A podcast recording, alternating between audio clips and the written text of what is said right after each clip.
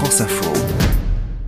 Bonjour Anne Le Gall. Bonjour. Vous êtes avec nous pour le billet science. Ah, nous sommes le 7 juillet. Ça veut donc dire que les vacances scolaires commencent ce soir. Alors certains d'entre vous vont peut-être prendre la route euh, dans les jours qui viennent. Question ce matin, Anne, comment se forment les embouteillages? La question se pose effectivement car en cas de trafic routier dense, même sans accident, même sans travaux sur la route, il est très difficile d'éviter les ralentissements. En effet, un véhicule qui décélère crée derrière lui une vague de freinage qui se propage un peu comme une onde de choc. Pourquoi?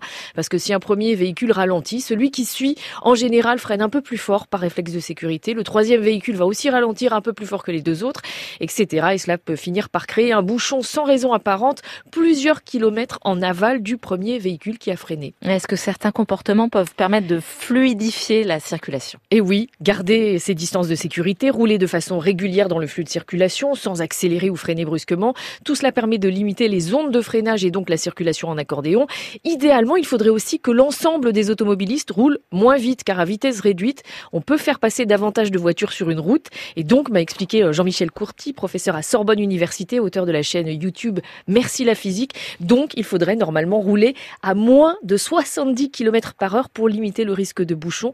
D'ailleurs, la suppression de voies rapides dans certaines villes comme Séoul ou New York a permis d'améliorer la circulation routière. Alors, 70 km sur l'autoroute, ça fait quand même pas beaucoup. Non. Est-ce que les lois de la science donnent d'autres pistes pour limiter les bouchons Oui, la première, ce serait de faire comme les fourmis qui ne s'engagent jamais sur un chemin encombré par d'autres congénères. Elles attendent leur tour.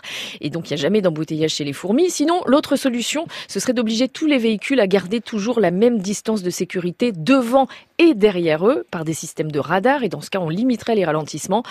Et du coup, on ferait aussi des économies car les embouteillages coûtent à la France 17 milliards d'euros par an à cause des retards et du gaspillage de carburant. Merci beaucoup Anne Le Gall.